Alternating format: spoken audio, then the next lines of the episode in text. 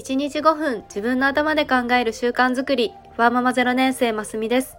えー、この番組では共働きアラサー会社員のキャリア形成をメインに読書から得た知見や日々の学びをアウトプットしています。毎日配信していますのでよかったらフォローをお願いします、えー、いかがお過ごしでしょうか、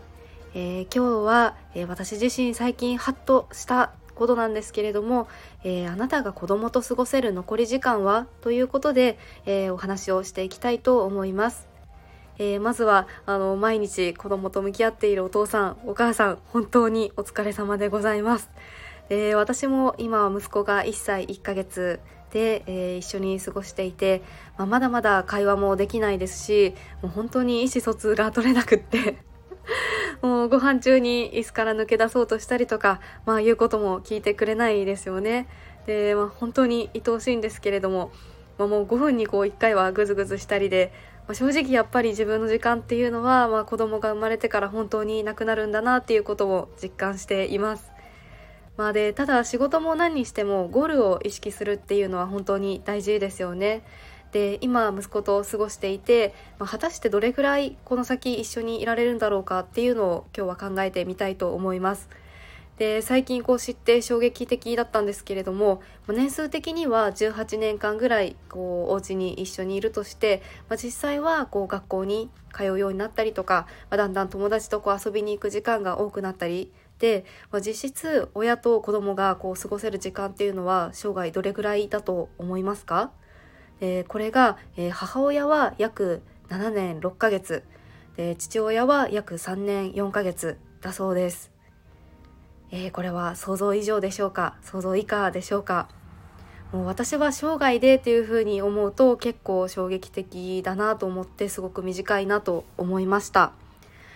でまあ最近はあのお父さんもこう在宅ワークだったりして、まあ、この年数っていうのはまあ少し変動があるかもしれないですがもともと NHK の番組で大学の教授の方が解説されていたそうです。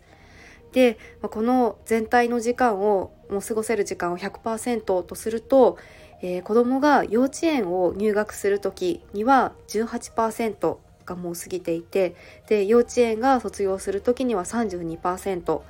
で小学校を卒業する時には55%っていう風に過ごしていってでも高校を卒業してこう親元を例えば離れるっていう時には、まあ、なんと73%も終わってしまうそうです。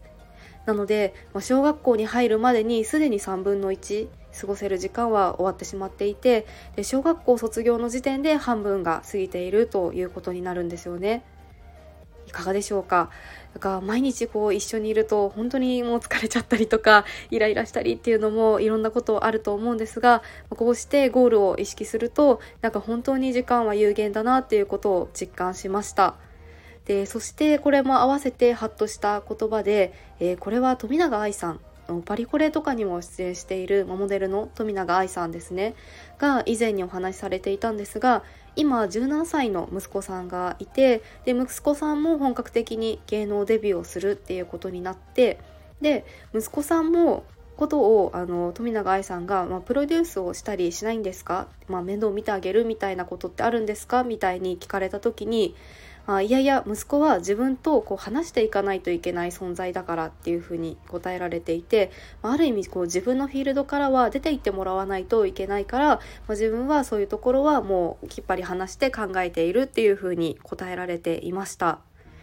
でこれはなんか私もすごく同意だったんですけれどもやっぱり息子は息子でこう一人の人間としていつかはこう自分の頭で考えて自分で行動していくわけなので、まあ、ある程度親も覚悟してというか、まあ、いつかは送り出さないといけないんだなっていうことも改めてあの実感をしましたいかがでしょうか？えー、今日はゴールを意識してみるということで、まあ、この子供との時間を逆算して考えてみました。なんか本当にこう日々今いろんな感情が生まれたりしますが、まあ、この時間は有限だと思って、まあ、今過ごす時間っていうのは改めて大切にしたいなと思ってお話をさせていただきました。えー、それでは今日のお話に何か気づきがあったと思っていただけたらいいねボタンやフォローしていただけると嬉しいです。えー、お聴きくださり本当にありがとうございました。それではまた明日の放送でお会いしましょう。